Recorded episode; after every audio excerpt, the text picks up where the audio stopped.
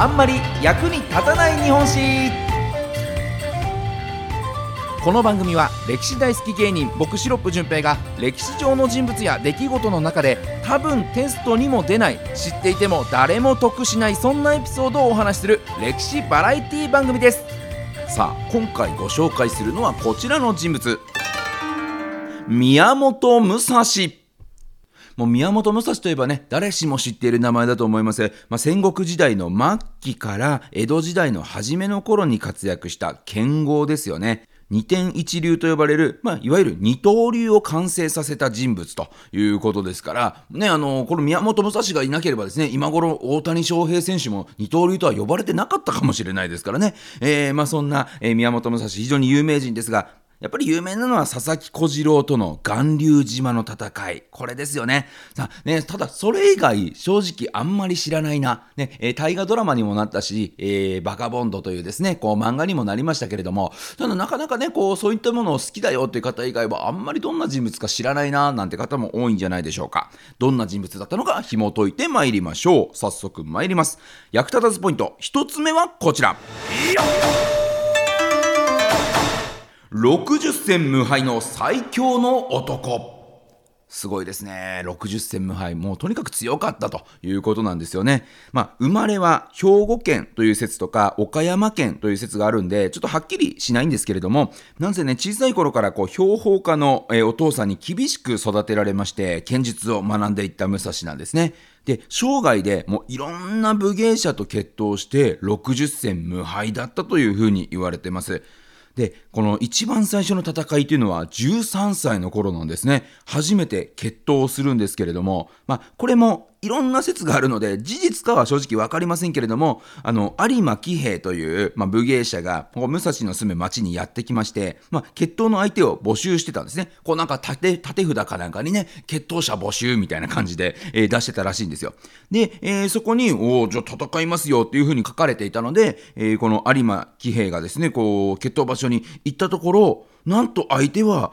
木の棒切れを持ったですね、13歳の武蔵だったということで、たださすがにね、周りの大人たちは、もう13歳の武蔵にね、こう棒切れ持って決闘するとは言ってますけれども、もう片やね、もう武芸者ですよ。まあ、まあ、プロみたいなもんですから、ね、そんなこう、プロ相手に、こう、子供が、なんてちょっと危ないよっていうことで、周りの大人たちは、まだ子供なんでね、ごめんなさい、なんか有馬さんと、なんか生きってね、応募しちゃったみたいなんですけど、もうなかったことにしてあげても、後で叱っときますから、みたいなことを言うんですけれども、で、有馬喜兵もですね、まあまあなあ、しょうがないな、もう子供がやったことだしな、まあ若気の至りってことで今日は多めに見るわ、なんつって、えー、いうふうに許すわって言ってたところになんと武蔵は急に棒で打ちかかるという奇襲に出るわけですね。で、さすがに急に打ちかかってきたんでね、有馬もこう、防いでね、こう一緒に戦っていくわけなんですけれども、こうしばらく打ち合っていると、武蔵にはやっぱりね、こう、あまり分が良くないわけですよ。ね、やっぱり体格も違いますし、ね、片やプロフェッショナルで、片やですね、棒を持ったただの少年というところなので、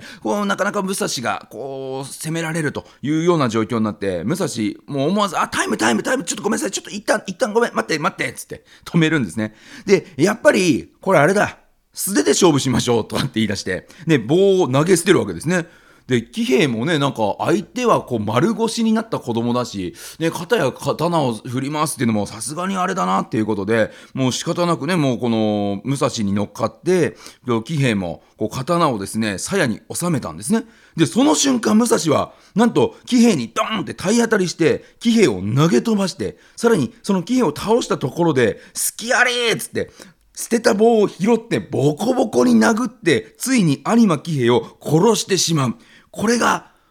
一生目だったんですね。ひどくないですか？ねえ、なかなかズルだなという感じですけれども、まあこれが武蔵の無敗伝説の幕開けとなったわけなんですね。で、その後も様々な武芸者と決闘をして、こう、室町幕府のね、えー、標法指南役というのを務めた名門、吉岡道場とかにもね、こう、決闘を申し込んで、まあこれもいろんな説があるんですけれども、この当主の吉岡清十郎との試合の日、武蔵は遅刻をして、相手をこう、イラつかせて、で、その隙をついて吉岡を一撃で倒したっていう風にこう言われてるのが一般的なんですけれども、ただ一説ではね、こう、武蔵は当日、体調が悪くて、なんか試合を断ったらしいんですね。ただ、仮病なんじゃないかと疑った吉岡一門がですね、もう何度も何度も武蔵を訪ねてきて、催促してくるんですね。まだ具合悪いですか？もういけるんじゃないですか？つって。何回も何回も訪ねてくるので、もう結局もう分かった。じゃ、じゃ行くよって言って、こう、カゴに乗ってですね、武蔵は、この吉岡との決闘の地に向かうわけですね。で、約束の場所に着いた武蔵のこう具合を聞こうとですね、吉岡清十郎が、なんか具合悪いらしいけど大丈夫？つってカゴを覗き込むと、武蔵は、好きやりって言って、その覗き込んだ吉岡を木刀でぶったたいて勝利した。なんていう説もあるんですね。まあ、どれが本当か分かりませんけれども、どちらにしてもね、あのー、めっちゃずるいなっていうね、めっちゃずるいなとは思うんですけれども、ただ、どちらにしても勝ちにこだわった素晴らしい武芸者だからこそ、60戦無敗なんていうね、偉業を成し遂げられたんじゃないでしょうか。だからもうずるいかどうかじゃないんです。とにかく勝ったんですからすごいんですということでね、とにかく強い男だったと言われております。じゃあ続いて参りましょう。役立たずポイント。2つ目はこちら。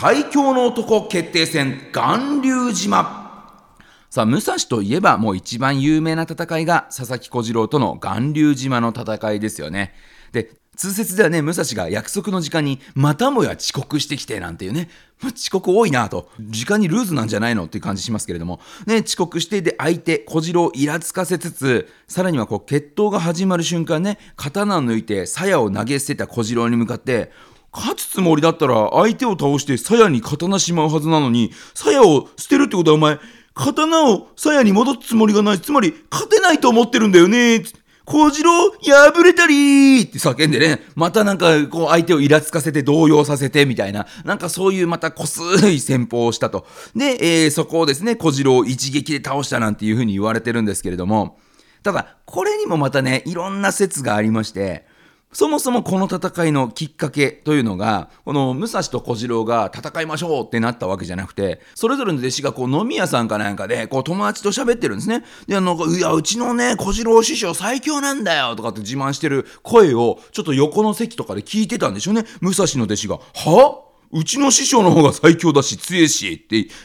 で、小次郎がもう、何言ってんだよ。うちの師匠の方が強いに決まってんだろっつって。そこで勝手になんか揉め始めちゃったりなんかして。でもうじゃあどっちの師匠が最強か決めようじゃないか。っつって。勝手にですねあの、弟子たちが師匠の決闘を決めてきちゃったっていうのがね、えー、きっかけだったなんていうふうに言われておりますね。えー、ですからなんかもうちょっともらい事故なんですよね。武蔵にしても小次郎にしても戦う意思がそもそもあったのかどうかというところ微妙なラインですけれどもまあそんなこんなで決闘することになった武蔵と小次郎。でルールとしてはお互い一人で巌流島に来ましょうねっていうふうに決めたのに約束を破ってこっそりと武蔵側の弟子がですね巌流島についてきてで、実際に決闘で勝ったのは武蔵だったんですけど、決闘の後、まだちょっと息のあった小次郎を武蔵の弟子たちがみんなでボコボコにして殺しちゃったなんていう説もね、あったりとか、まあ、そもそも巌流島の戦いの時、武蔵は20代。で、一方の小次郎は60歳ぐらいでもうヨボヨボだったなんていう説もあるんですね。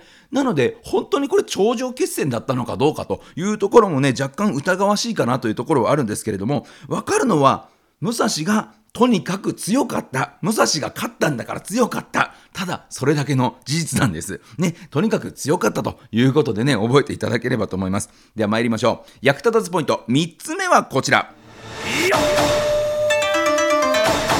勝つためのバイブル、五輪の書。まあ、こういったね、様々な戦いを経て、もう最強の名を欲しいままにしてきた宮本武蔵が、こう人生の最後に書き記した標本書、五輪の書というね、本があります。まあ、非常に有名ですけれども、これね、こう、地、水、火、風、空というね、まあ、の地面の地、ね、えー、それから水、火、風、空というふうにこう5つに分けて戦いの極意を記している本なんですけれども、で、ここに書かれていることめちゃくちゃ簡単に言うとですよ、とにかく努力して勝つためにベストを尽くしなさいと。で、型がどうかとか、流派がどうかとかっていうよりも、本質を見なさいみたいなことが書かれてるんですね。これって、勝つために手段を選ばない。ズルだと言われても手段を選ばない。美しく戦って散るということよりも、どんな手を使ってでも勝つことにこだわる武蔵の生き方そのものを書いてるんですよね。で、この五輪の書には、相手が格上だとそこに隙が生まれると。で、その隙をつくことで勝機が見えるみたいなことも書いてあるんですけど、まさにこれって13歳の頃のデビュー戦の戦いだったりもするわけですよ。ね、相手、有馬喜平がもう年上でプロフェッショナルでっていう格上で、で、やっぱりこう、有馬喜平もね、相手が子供だっていうことで見くびって、そこに隙が生まれたからこそ武蔵が勝ったんだということで言うと、まさにデビュー戦の戦い方もこの本に書かれていることなんですよね。で、この当時というのは戦国の世が終わって、こう江戸の太平の世になっていた時代、えー、やっぱり戦で武功を挙げて出世するというのがもう難しい時期だったんですよね。そもそも戦がなくなってしまっていたので、なかなか出世を望むということができなかった頃なんです。だからこそ、こう自分を超一流の武芸者としてブランディングすることで、こう大名家に標本家としてスカウトされるしかね、こう生きる道がなかったのが武蔵なんですね。だから、こう勝利する、成功するための理論というのを本当突き詰めて、えー、それを実践したからこそ後世に名を残す剣豪になれたんじゃないかなというふうに思うんですね。ちなみにこの五輪の書というのは、本当に外国語とかにも翻訳されて世界中で読まれてる、現代でも世界中に読まれてるというところで、ハーバードのね、ビジネススクールの教材にもなったりとかっていうところで、なのでこの戦いということ、剣術ということだけじゃなくて、今の時代にも通ずる、もうまさにいろんなジャンルで勝つためのバイブルとして知られてるんですよね。そういったもう勝ちにこだわって、こう、周りから何と言われようとも最終的に勝つんだ。そのためにはどうどうしたらいいんだっていうことをとことんまで追求したのがこの宮本武蔵なんですよね。なのでちょっと前半ねずるくねっていうふうに思ったりはしたんですけれどもとにかく勝ったからこそ今もこの宮本武蔵の名が残っていて勝つためにいろんなものを犠牲にしてきたというこの宮本武蔵だからこそ60戦無敗という偉業を成し遂げることができたんじゃないでしょうか我々もね何かしらでやっぱりこう勝負をしなきゃいけないというタイミングがあるのでもう死の後の考えずに勝つための最善の策というのを考えるという点では宮本武蔵を参考にしてもいいのかもしれませんね。ということで今回は宮本武蔵をご紹介しました。また来週お耳にかかりましょう。さよなら。